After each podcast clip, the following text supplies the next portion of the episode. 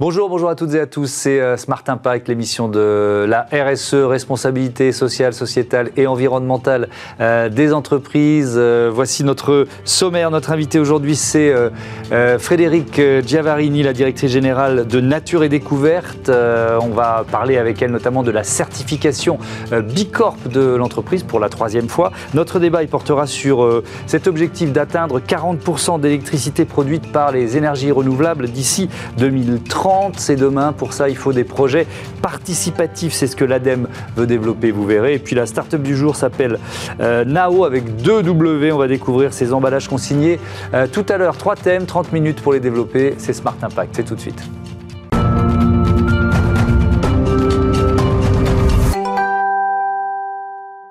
Bonjour Frédéric Giavarini, bienvenue. Vous êtes donc la directrice générale de Nature et Découverte, marque créée en, 1990, aujourd'hui euh, présente un peu partout en, Europe avec une centaine de, magasins. Et on va parler de cette euh, certification euh, Bicorp, certification en juillet dernier, pour la troisième fois. Ça représente quoi pour Nature et Découverte? Alors ça représente avant tout la reconnaissance de l'engagement historique de Nature et Découverte. Nature et Découverte, c'est une entreprise qui a été créée euh, en mettant les engagements au cœur de son modèle. Donc c'est dès le départ une, une entreprise qui s'est engagée en faveur de la protection de l'environnement ou de la protection de la biodiversité. Ça signifie que ça s'est manifesté par la signature d'une charte environnementale, mhm. d'un premier rapport de développement durable dès 1993, ce qui est très très tôt. Vous étiez pionnier, oui. 1994, on crée une fondation pour porter les engagements de nature et découverte. Mhm. Et dès 2007, on fait le premier bilan carbone. Donc cette, certification, cette troisième certification, c'est évidemment une fierté, mais c'est avant tout la reconnaissance de tout un écosystème euh, et des valeurs de nature et découverte qui sont fortement ancrées dans son modèle. Mais est-ce que ça ça veut dire que c'est plus facile pour une entreprise comme la vôtre d'obtenir la certification Bicorp que pour d'autres, parce que justement, c'était un peu dans le voilà dans l'ADN de, euh, de nature euh, et, découverte. Parce que c'est un euh, c'est un, aiguillon, ça pousse à se transformer quand même l'objectif de la certification. C'est ce que j'allais vous dire. Au-delà de la reconnaissance, c'est avant tout un outil de transformation. Est-ce que c'était plus facile pour Nature et Découverte Peut-être au début, Nature et Découverte a été pionnière, a été la première entreprise de la distribution à être certifiée Bicorp en 2015, quand euh, le label ou la certification a été importée des États-Unis euh, en France. Et donc ça, ça voulait dire que peut-être qu'elle était prête. Pour autant, euh, comme je vous le disais, Bicorp, c'est un outil de transformation et d'amélioration continue. Ça vous aide à, mesurer mmh. votre performance extra-financière à un référentiel et à d'autres entreprises. Et à progresser. Et, à progresser. Parce que là, on parle d'une troisième certification. Tout l'intérêt de cet outil, mmh. c'est de mesurer et donc de définir la feuille de route pour vous inscrire, dans une un processus d'amélioration continue mmh. sur les pardon excusez-moi sur les domaines environnementaux, sociétaux et qui touchent cinq grands piliers que sont euh, l'environnement, la collectivité, les clients, mhm. euh, les collaborateurs évidemment et la gouvernance de l'entreprise. Oui, donc il y a vraiment ces, piliers-là. Euh, est-ce que c'est une aiguillon ou un, aiguillon, il faudrait que je parle français, euh, un aiguillon ou une boussole?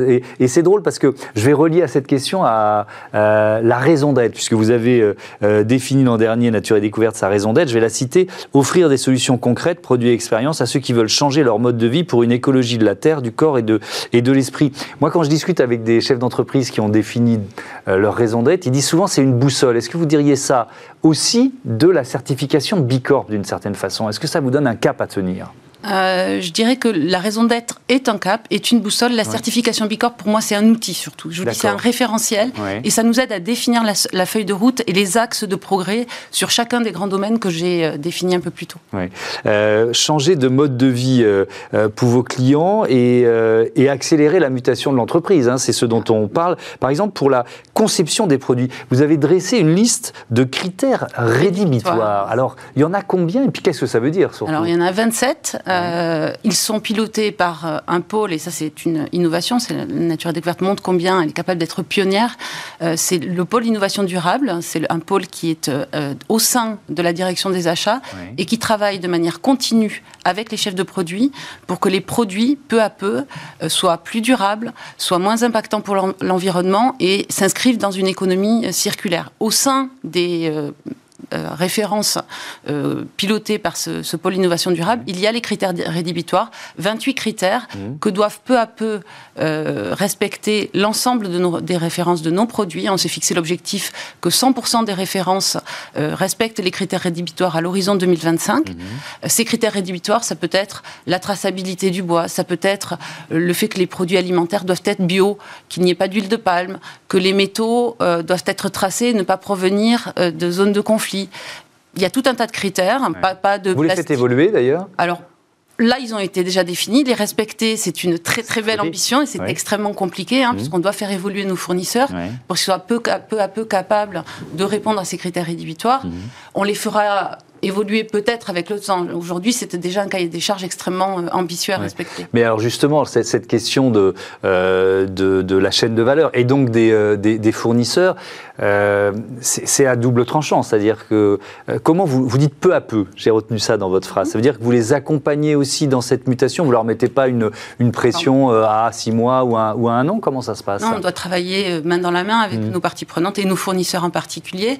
on sait combien les choses évoluent, combien bien euh, la mesure, ne serait-ce que la mesure de l'impact hein, mmh. du, CO2 émis par une entreprise elle-même évolue. On s'est focalisé pendant très longtemps sur les scopes 1 et 2.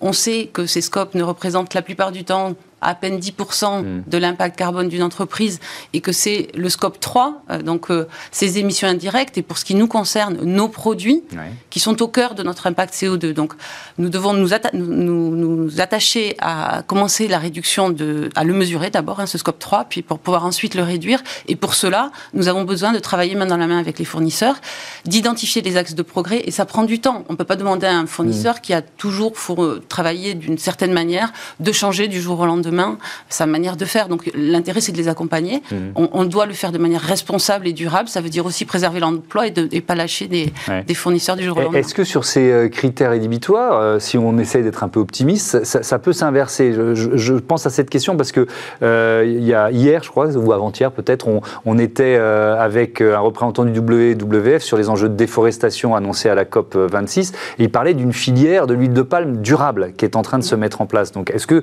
on pourrait inverser un, certain nombre de critères rédhibitoires vous voulez dire les, les, regarder bah, positivement se, dire d'un seul coup, on va pouvoir euh, euh, réutiliser l'huile de palme parce que c'est l'huile de palme durable et qu'on en a la, qu'on en a la preuve. Je pense que c'est possible. Dès lors qu'on en a la preuve et que les choses sont mesurables, tangibles, on ne faut pas s'interdire de, le faire, évidemment. Hmm. Euh, je voudrais parler de l'implication des collaborateurs de Nature et, Découverte. Comment vous, comment vous les, voilà, vous les emmenez avec vous dans ces objectifs? Alors, elle est fondamentale. Hmm. Elle est au cœur de la réussite de l'entreprise et elle est assez épatante, j'ai envie de dire. Hein, quand on arrive dans cette entreprise, l'engagement des collaborateurs est quelque chose que vous percevez hmm. de manière immédiate. Comment vous, êtes ancienne DRH Je suis ancienne DRH. À, euh, groupe FNAC et ensuite FNAC Darty, c'est ça. Donc euh, c'est voilà, quelque chose à, laquelle je suis sensible. Et, mais comme dirigeant, euh, Bien je pense qu'on on ne peut pas ignorer que l'engagement euh, des collaborateurs est un, levier clé de la, de la réussite de l'entreprise. Mm. Chez Nature et Découverte, c'est évidemment lié à tout ce que j'évoquais tout à l'heure, hein, mm. les, les, valeurs de l'entreprise à l'origine.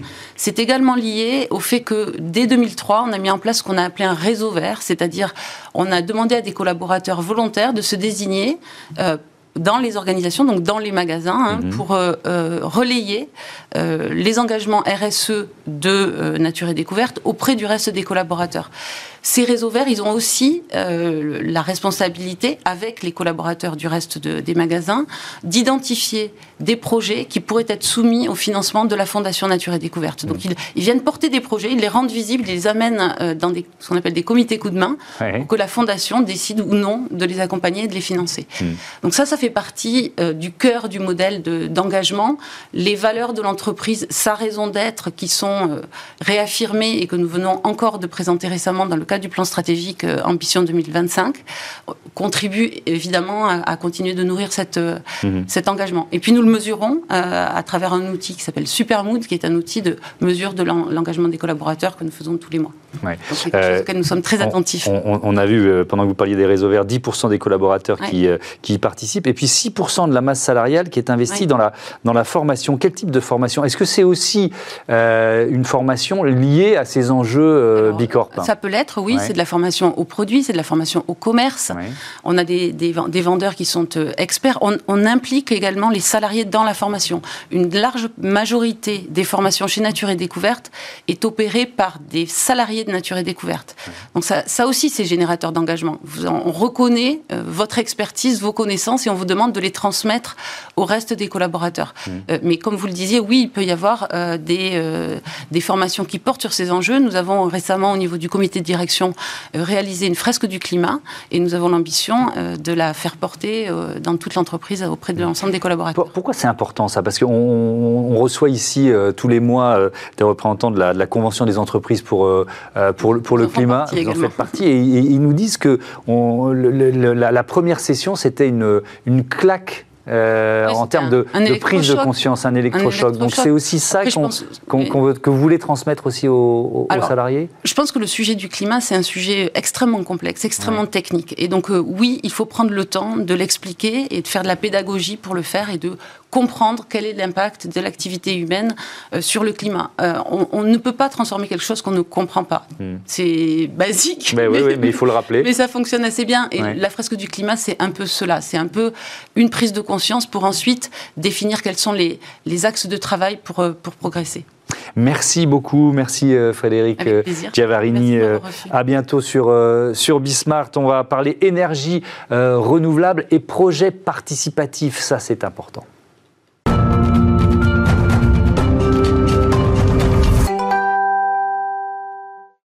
Le rôle des euh, projets participatifs dans le développement des énergies renouvelables. Voilà le thème de notre euh, débat. J'accueille euh, Stéphane Louya. Bonjour, bienvenue. Vous êtes chef de service adjoint au service réseau énergie renouvelable de l'ADEME, l'agence de la transition écologique. Et puis avec nous en, visioconférence, Jean-Baptiste Blondel, qui est le cofondateur du projet Énercitif. Bonjour à, vous aussi, bienvenue. Peut-être Stéphane Louya, il faut commencer par rappeler les, les objectifs à un horizon est très court, qui est l'horizon 2030. On ne va pas pouvoir se passer des énergies renouvelables. Il faut poser ce postulat. Oui, exactement. On a des objectifs qui sont fixés à 2030, un objectif plus lointain qui est à 2050, qu'on appelle la, neutralité carbone, qui fait qu'on va devoir fortement diminuer la consommation d'énergie fossile mhm. et les substituer par des énergies renouvelables.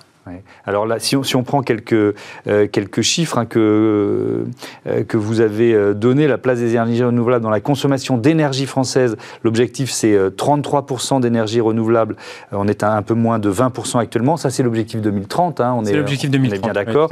Et puis si on parle de la place des énergies renouvelables dans la production d'électricité française, 40% objectif 2030, on est à 25% actuellement.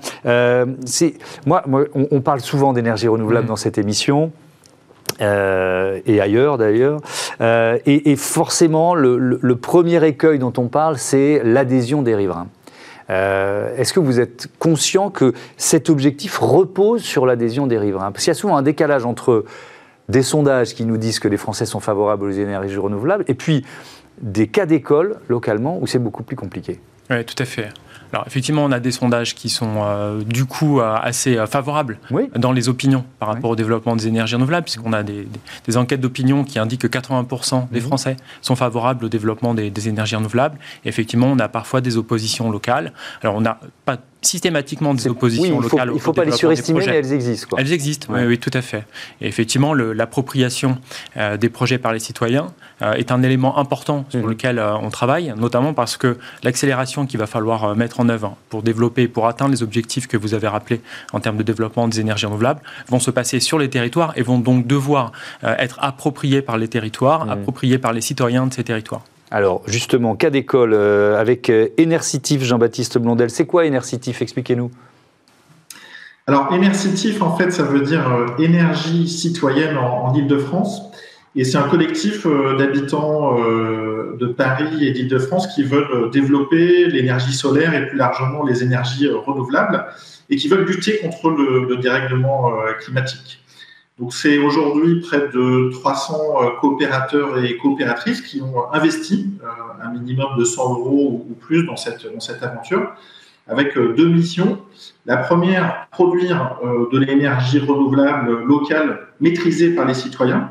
donc chacun va pouvoir décider où sont installés les panneaux solaires, les éoliennes, etc. Donc on a les citoyens participent au, choix de, euh, et au dimensionnement des installations.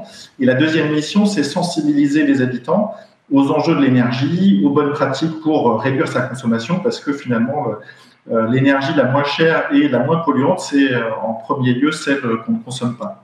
Évidemment. Il y, a, combien de projets en cours que vous accompagnez? Alors, on a aujourd'hui une quinzaine de projets, c'est-à-dire 15 centrales solaires. Donc aujourd'hui, on on développe euh, de l'énergie solaire sur des toits euh, d'établissements publics ou des toits de, HLM.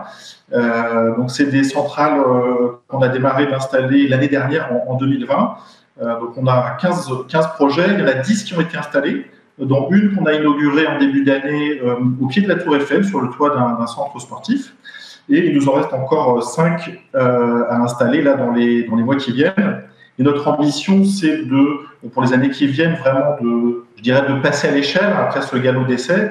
Et nous visons une centaine de, centrales et euh, plusieurs milliers de coopérateurs. Donc ça voudrait dire euh, passer d'un rythme euh, d'installation d'une centrale tous les deux mois à une centrale toutes les deux semaines. Voilà, si vous, pour se représenter un petit peu le, le niveau d'ambition qu'on a. Est-ce que c'est plus compliqué avec l'éolien d'emporter l'adhésion de, des riverains? Est-ce que vous ressentez ça vous aussi? Alors, je pense que l'enjeu le, principal de ces projets citoyens, justement, c'est de permettre à chacun, aux riverains, euh, de s'associer de donner leur avis. Et de tirer aussi une partie des bénéfices. C'est-à-dire que quand vous avez un projet d'éolien qui s'installe dans un territoire et que les revenus sont essentiellement euh, euh, distribués à des actionnaires privés, les riverains peuvent se dire bah, et moi dans l'affaire, qu'est-ce que j'ai à y gagner? Donc, le, principe des projets citoyens, c'est les citoyens vont investir une partie de leur épargne, ils vont donner du sens à leur épargne, et ils vont avoir une certaine redistribution du revenu. Donc, on partage la valeur, et les citoyens ont leur mot à dire euh, dans la façon dont on va installer bah, les éoliennes, euh, leur dimensionnement, leur taille, le matériel, à qui on achète, etc. Donc, c'est le principe d'une gouvernance qu'on dit euh, participative. Mmh. sur le principe une personne égale une voix. Donc, c'est pas parce que j'investis, par exemple, 5000 euros que j'aurai plus de voix euh, que mon voisin qui a investi 100 euros. Euh, chacun participe aux décisions euh, stratégiques. Ces, projets à, gouvernance locale ou à gouvernance participative, Stéphane Louya, ils sont quoi? Ils sont très minoritaires aujourd'hui? Alors aujourd'hui, on a 150 projets en fonctionnement, mmh. qui produisent de l'énergie, d'ailleurs de l'électricité ou de la chaleur ou du gaz. Hein, Ce n'est pas réservé uniquement au secteur de, l'électricité renouvelable. Mmh. Ils représentent aujourd'hui moins d'un pour cent de la production euh, d'énergie renouvelable nationale. Donc ils ont une part effectivement minoritaire, mais ils ont une croissance très importante. Euh, la ministre a annoncé euh, le 8 novembre une ambition politique à 2030 hein, d'avoir 1000 projets à gouvernance locale qui soient développés d'ici 2030 et que ces 1000 projets soient inscrits dans la, planification pluriannuelle de l'énergie. Mmh. Donc on a un objectif fort de déploiement et 1% veut dire aussi qu'on a une place très importante à prendre, c'est-à-dire qu'on a un potentiel de développement très important à, prendre. et, et la, dynamique que l'on rencontre euh, sur ces projets depuis cinq ans euh, montre clairement que euh, les citoyens souhaitent reprendre la main sur l'avenir énergétique de leur territoire et que les collectivités souhaitent les accompagner. On a beaucoup de collectivités aussi qui souhaitent prendre des, options importantes pour le développement de, ce type de projet sur les territoires et qui souhaitent y associer les citoyens. Ils ont compris le bénéfice qui a été indiqué du fait mmh. que les revenus sont plus sur les territoires quand on est sur un projet citoyen que quand on est sur un projet, on va dire, de, conception euh, traditionnelle. On considère qu'il y a deux fois plus de revenus sur les territoires euh, par les, des, projets euh, citoyens. Et en plus de ça, quand on a un projet à gouvernance locale, comme ça a été précisé, les citoyens participent à la gouvernance du projet, participent aussi aux études préalables du projet. Et donc, ils, ils participent pleinement au montage du projet, à son implantation et à sa, à sa, typologie. Et alors, justement, Jean-Baptiste Blondel, qu'est-ce qui est le, plus important dans le retour de ces citoyens qui participent à, à ces projets? Est-ce que c'est euh, les espèces sonnantes et trébuchantes ou finalement d'avoir voix au chapitre? Oui, alors je, pense que c'est effectivement avant tout avoir voix au chapitre euh, les, 300 personnes qui nous ont rejoints là, en, quelques, en quelques mois. Euh, c'est des gens qui veulent s'inscrire dans un intérêt général, bien sûr avoir un, certain revenu avec l'épargne qui a été placée, mais c'est avant tout voilà, pouvoir se mobiliser, être acteur, reprendre contrôle, donner son avis. Est-ce qu'on achète des panneaux solaires chinois ou allemands Où est-ce qu'on les installe? Donc c'est vraiment participer pleinement à cette aventure du développement de l'énergie renouvelable et aussi euh, sensibiliser à la réduction des consommations d'énergie, aller voir les jeunes générations, les élèves, les collégiens, les habitants des HLM pour euh, les aider aussi à comprendre les enjeux de l'énergie et à réduire leur consommation et, leur facture énergétique par la même occasion. Euh, Stéphane Louillat, le, cadre législatif de ces projets, il a été récemment précisé grâce à la loi climat et résilience. Ça change quoi concrètement? Bah, ça, ça, précise euh, le, cadre juridique, ça précise aussi le cadre de financement, ça précise euh, la manière à laquelle euh, les pourcentages de, participation des citoyens mmh. et des collectivités pour que le projet puisse rentrer dans la, classification des, projets citoyens. Et en plus de ça, ça permet de faciliter l'octroi d'un certain nombre de, dispositifs de financement en, rentrant dans cette catégorie des, projets citoyens. Mmh. C'est ce cadre-là qui a été précisé. Mais quand, quand je vous écoute, est-ce que ça devrait pas tout simplement être la norme. C'est-à-dire que tous les projets se, se fassent sous cette forme-là c'est peut... être une question un peu, un peu naïve, mais pourquoi c'est pas la norme? Bah, Disons qu'on peut pas, on peut pas fixer une norme sur un développement de projet. Il y a forcément, euh, on va dire, un, éventail de porteurs de projets très différents. Mhm. Euh, nous, on souhaite effectivement favoriser et faciliter euh, les projets citoyens, mais la place est ouverte à tous les types de projets, à tous les types de, développement. Donc, on ne souhaite pas cantonner le développement des ENR aux projets citoyens. On a vu mhm. qu'ils ont une part qui est quand même relativement modeste aujourd'hui. L'ambition est très importante, mais effectivement, euh, les, bénéfices que l'on peut euh, identifier euh, en termes de, gouvernance, de revenus sur les territoires tendent à, favoriser ces, projets sur, mmh. les, sur, les, sur les territoires nationaux. Et un certain nombre d'élus ne s'y sont pas trompés, puisqu'un certain nombre d'élus aujourd'hui portent ces initiatives et portent ces dynamiques. Mmh. Comment l'ADEME sur le terrain, par ses études, par son action, accompagne ces projets participatifs? Alors on les accompagne directement et indirectement. D'abord directement parce que l'ADEME est implantée sur tout le territoire national mmh. avec des, des implantations dans, dans les, dans les régions.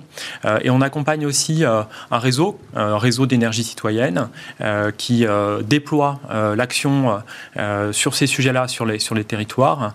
et on accompagne aussi financièrement un certain nombre d'études. Mhm. Ça nous arrive aussi parfois d'accompagner financièrement quelques, quelques investissements pour faciliter le, déploiement de, de, ces projets. Mhm. Une dernière question, Jean-Baptiste Blondel, combien ça rapporte? J'imagine que ça dépend de l'investissement de départ, mais c'est l'objectif, j'ai bien compris que l'engagement euh, et la voix au chapitre étaient, plus importantes, mais combien ça peut rapporter? Ou faire économiser d'ailleurs alors en fait, euh, combien ça rapporte Ce sont les, citoyens, les coopérateurs qui vont le décider en assemblée générale en fonction des profits qui sont faits. Euh, qu'est-ce qu'on se redistribue Et le principe qu'on a acté, c'est globalement de rapporter à peu près autant que le livret A. donc savoir, le but n'est pas de faire beaucoup d'argent, il est d'avoir une épargne qui a quand même un minimum de rentabilité de l'ordre de grandeur du, livret A, par exemple, un qui est le livret, j'ai envie de dire, d'épargne préféré des Français. Merci beaucoup à l'un et à l'autre pour, euh, pour ces informations, pour ces euh, euh, précisions. On passe tout de suite à Smart IDs. Smart IDs avec BNP Paribas. Découvrez des entreprises à impact positif.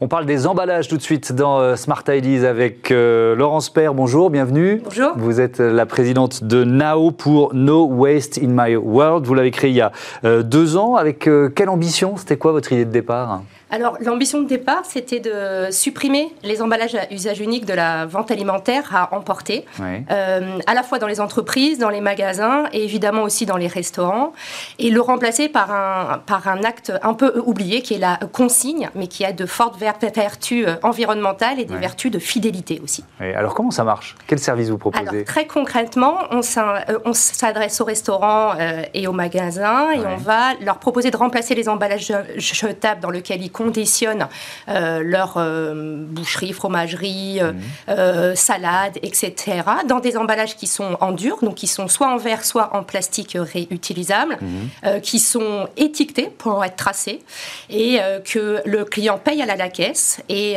quand il revient dans le magasin, redéposer l'emballage dans les collecteurs mhm. qu'on a développés, les collecteurs NAO, il récupère sous une forme soit physique, soit digitale leur consigne. et ça repart pour un tour après un lavage. Oui, alors ce qui, est, ce qui, est, passionnant, il y a pas mal d'initiatives de consignes. Moi, c'est vrai qu'on réinvente quelque chose que nos grands-parents, on va dire, connaissaient très bien, sauf que les filières, elles ont souvent totalement disparu. Est-ce que est-ce que c'était l'un des, l'un des freins ou l'une des difficultés que vous avez rencontrées en créant NAO? Alors, en créant NAO, une des difficultés qu'on a rencontrées, c'est que le changement fait peur et, et que les emballages à usage unique ont quand même pas mal de vertus. Euh, mhm. et, comme, euh, et comme souvent, en fait, euh, on a, on a, on a facilité le travail de l'industriel sans beaucoup penser aux impacts environnementaux après. Et, et, donc, pour redévelopper les filières de consigne, on a dû redévelopper des circuits de collecte, de la lavage, des, et surtout un parcours client en magasin qui est super simple, mhm. parce qu'il s'agissait pas de créer euh, énormément de contraintes pour les, euh, les, les clients.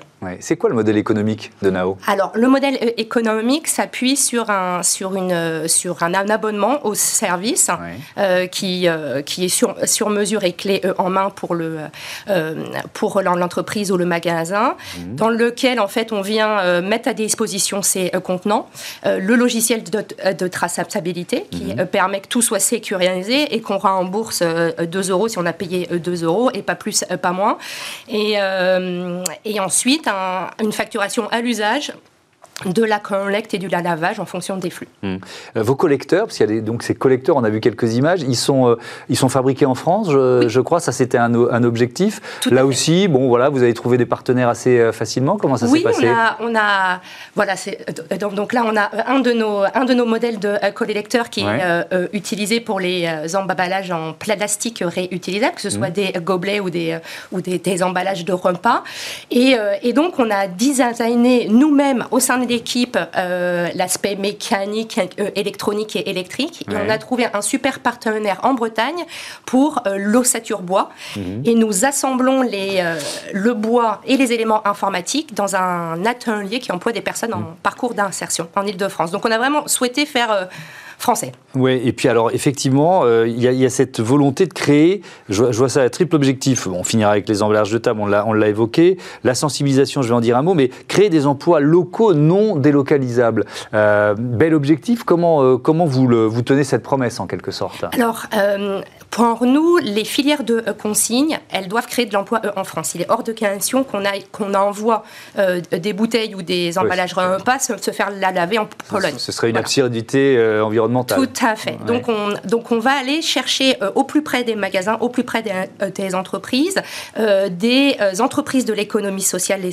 leaders, qui ont une activité traiteur ou une activité de la lavage mmh. et qui vont chercher des compléments de revenus en, en, en, prenant en charge notre lavage. Ensuite, il y a des, on voit qu'il y a du redéveloppement de, de centres de, la lavage dédiés mmh.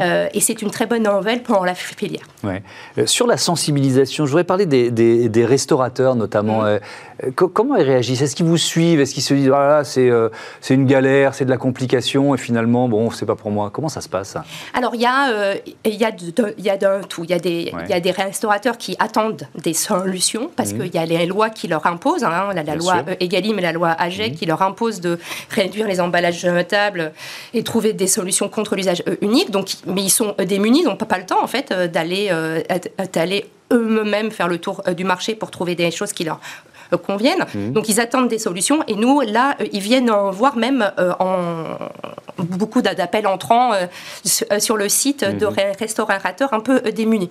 Et puis on a d'autres acteurs qui, qui sont plus prudents et qui nous disent c'est très, très bien, maintenant je veux m'assurer que mes équipes soient dans la boucle, que mon, que mon dressage soit réinspecté, que ma mmh. marque soit respectée.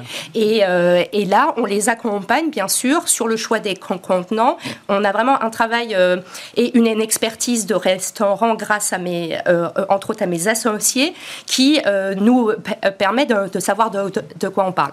Merci beaucoup, merci Laurence Père. Bon vent à Now No Waste in My World. Voilà, c'est la fin de cette émission. Je vous dis à demain. merci à toutes les équipes de Bismarck, qui je vais citer aujourd'hui. Je vais citer Joséphine, je vais citer Romain, je vais citer Alexandre et je vais citer Carla. Salut